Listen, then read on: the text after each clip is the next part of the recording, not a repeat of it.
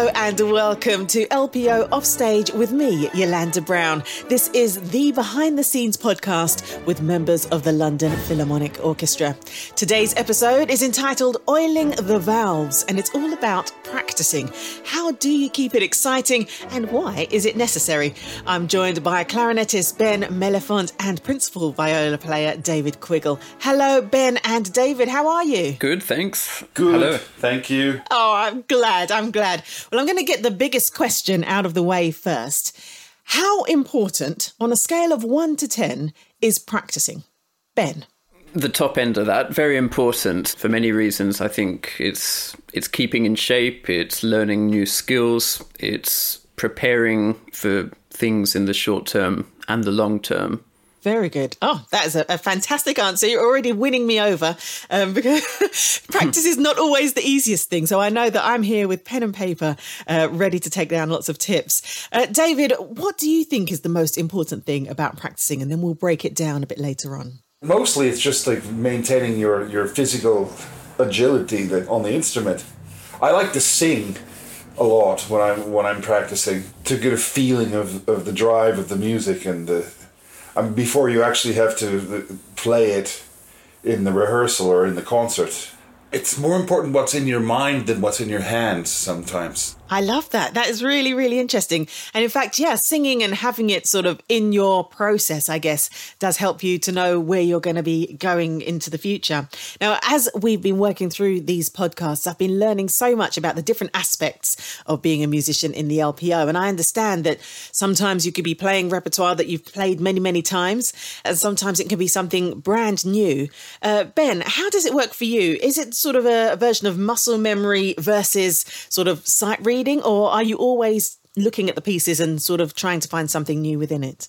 Well, I guess for me personally, I'm one of the younger members of the orchestra. I've just been there about a year and a half. So, actually, a lot of the music that we play is fresh for me. And uh, as I'm sure you've heard in some of these other podcasts, the at times the pace that the orchestra works works out is quite uh, relentless. sometimes two or three programs in a week and then not so much time to recover before you jump into the next week. Of course, with all the other things that you do on in your life on top of the orchestra, you know, some people teach, some people have families. It doesn't leave much time to have your own contact with the instrument. Something I've had to learn quite quickly is that the practice you do away from the instrument is really important. Kind of understanding the context and the character of the pieces that you're going to be playing for the program. And uh, listening is sort of the best way to do that. Often you can learn a lot more from two hours of listening than two hours of bashing away at it on your on your instrument because when you come to the rehearsal you know it's one thing to learn the notes but it's another thing to really understand the character of the music sometimes we really have not much rehearsal time at all for a program so that understanding becomes really important then david where do you practice the most is it at home is it at the royal festival hall in a cupboard somewhere or in a practice room where do you find that you're practicing the viola the most i used to have a corner that i liked in the festival hall and i found a new one now and I just like I usually Ooh. end up staying in those places. Can you describe this corner for us? I mean, it's close to the stage, and it's where they used to store the instruments before COVID. Ben, where do you like to practice the most? If I get the time to do it, probably at home, actually. Some people find it quite distracting to mm. practice in their home, but I really don't mind it, actually. And I live with a house full of musicians, so we're all sort of in the same boat as each yeah. other. Until recently, we were living three three of us musicians and one architect, and well, she was working from home since the start of COVID. We were really lucky that she actually really enjoyed all of the constant noise going on. That's a rare find. She sounds like a gem. and what makes the perfect practice spot? Is it the acoustics? Is it just how comfortable you feel? Is it when people aren't listening? What what's really the the key things that you need to make you feel comfortable? I think the acoustic is so important. Um, I remember when I was much younger, after school, I'd always practice in the bathroom, which is just the biggest ego massage Yes. possible. And Oh, yeah, I I really did don't. I just don't. Yeah, I don't recommend it. The amount of resonance is ridiculous, and you get no proper insight into what's going on. Equally. I mean, some people like to practice in the deadest room possible so that they experience the opposite thing and maybe hear their sound to the truest degree, but that can also be a little bit degrading sometimes to yourself. So maybe for me, something in the middle. What would that room be? Would it be a, a living room or somewhere with carpet, wooden floors? What would your choice be? Yeah, maybe a living room that has some acoustical treatment, you know, maybe a rug down there or something mm. like that. And David, is, is that sort of a similar thing to you, or are you the opposite? What do you prefer? I actually mostly, this is a thing that I don't often admit, but I practice with an electric viola that's called a Yamaha silent viola. And when I practice at home, I, I practice with that without like turning it on. I mean, without like turning on the electricity or the amplification. Right. It's almost more of a virtual experience. So you are still hearing the string, but very, very low. Is that? Yeah, exactly. And I don't want to make my, my neighbors upset either. I had an experience with that like when I was living in Germany. I would practice my quartet music, and then I had a neighbor that would turn on his stereo really loud with "We're not gonna take it" that song. But that is quite a tricky thing, isn't it? Especially playing acoustic instruments, you know, the viola, lovely warm sound, and to be able to hear yourself at the best and how you would play in the Royal Festival Hall, you'd need to be able to give it all that you've got. And again, with the clarinet, it's not something that you can mute very easily.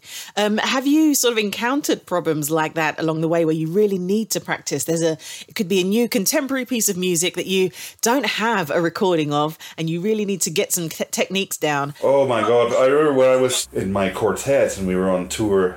I had to learn this concerto, this new contemporary concerto that I had to play in Spain with an orchestra, and I'd gotten the music quite late.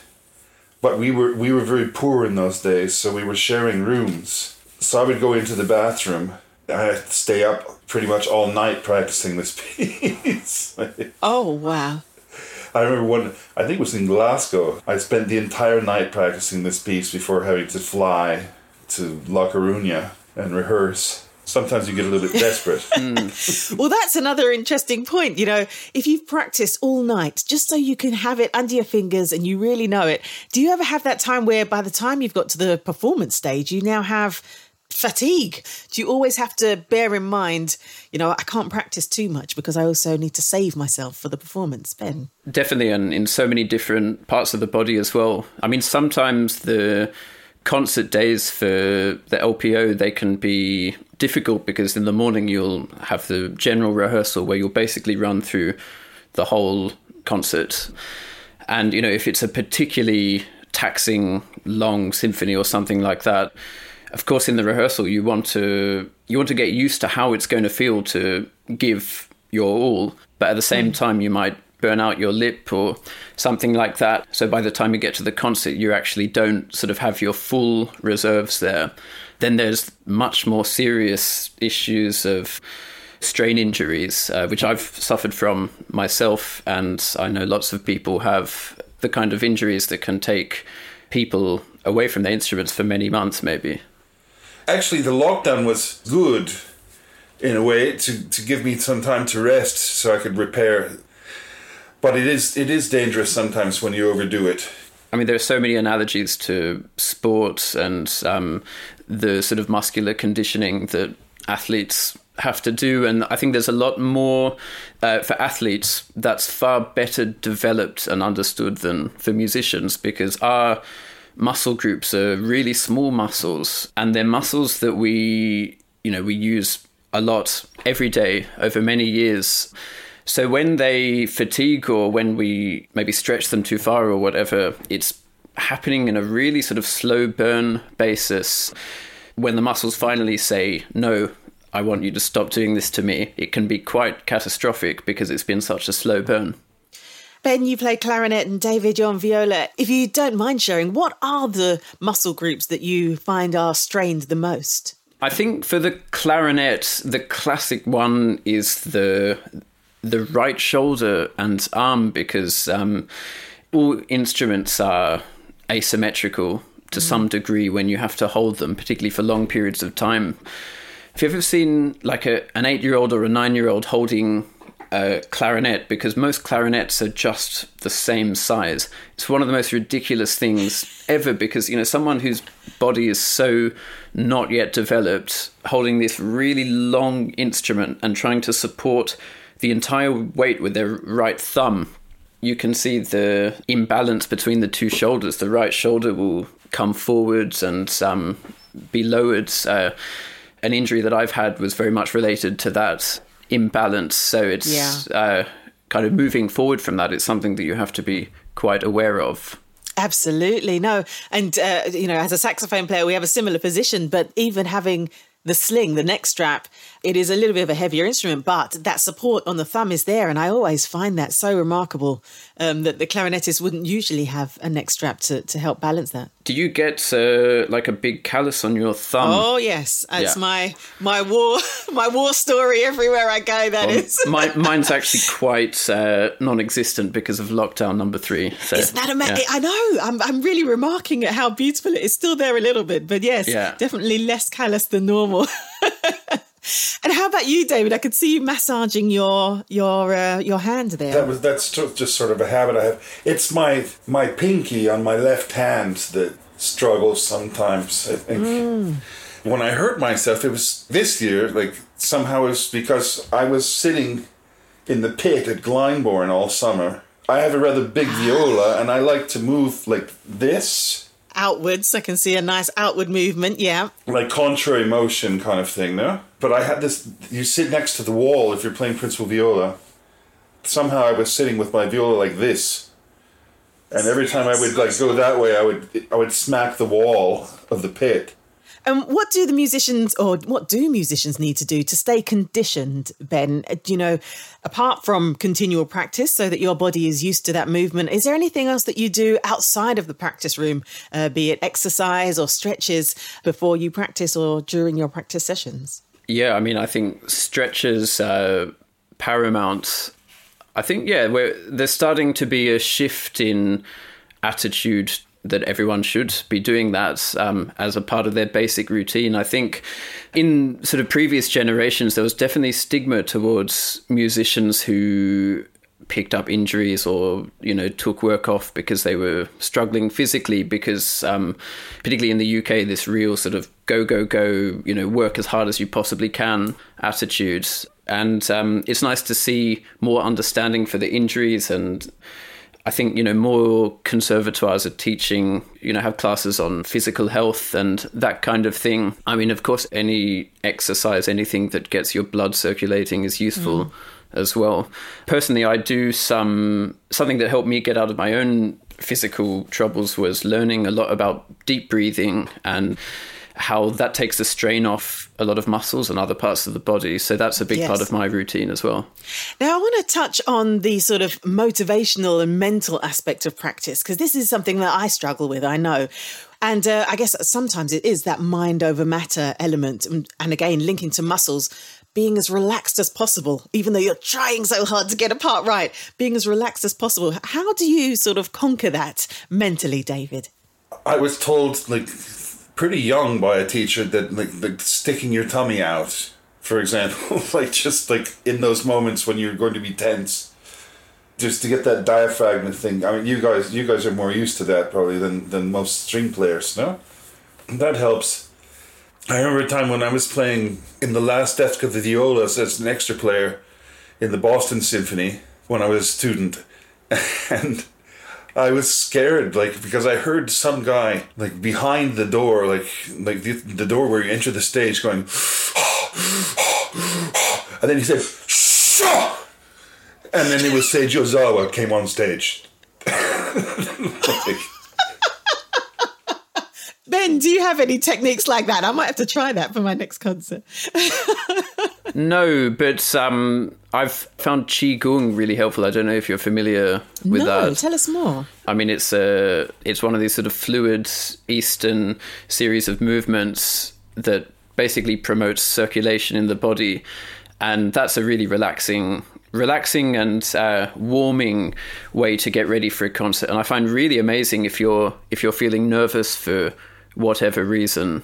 And what about overcoming those mistakes? Because, you know, when I'm saying practice, I think a lot of people will be envisioning that, you know, you put your sheet music up and you're just playing from the top to the bottom, just working your way through the piece of music. And in reality, practice is sometimes playing two notes over and over again, just trying to get yeah. the tone or the approach or the fingering right. So, how do you get over that? How much do you push, David? And when is the right time to say, you know what, I'm going to try this again another time? For me, it's always been more about being in shape than actually really like repeating the same notes over and over and again. If I'm if I'm in good shape on the instrument, then it's mostly about my imagination and I can follow my imagination. And like if if I have a strong image of what I want it to sound like, that's more important than actually the physical part. The physical part for me is usually playing scales or doing things like that. Mm being fluid on the instrument. But the real thing for me is following something in my mind. So it's more about having the vocabulary, which then leads me to ask, what is it that you practice? So forget about, you know, the time when you need to look through the repertoire and get that ready.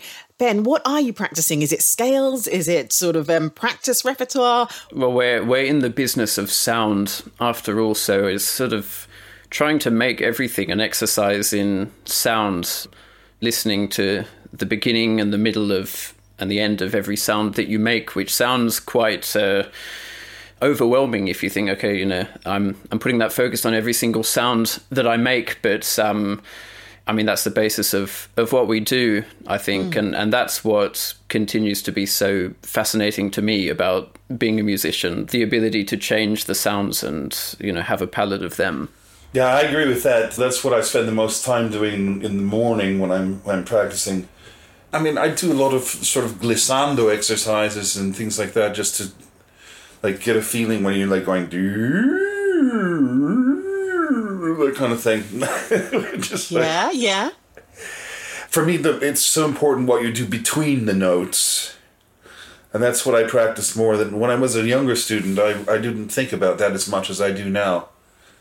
I, I used to think more about how I was starting notes, and now I think more about yes. the middle of them and the ends of them, and how they connect with the next one.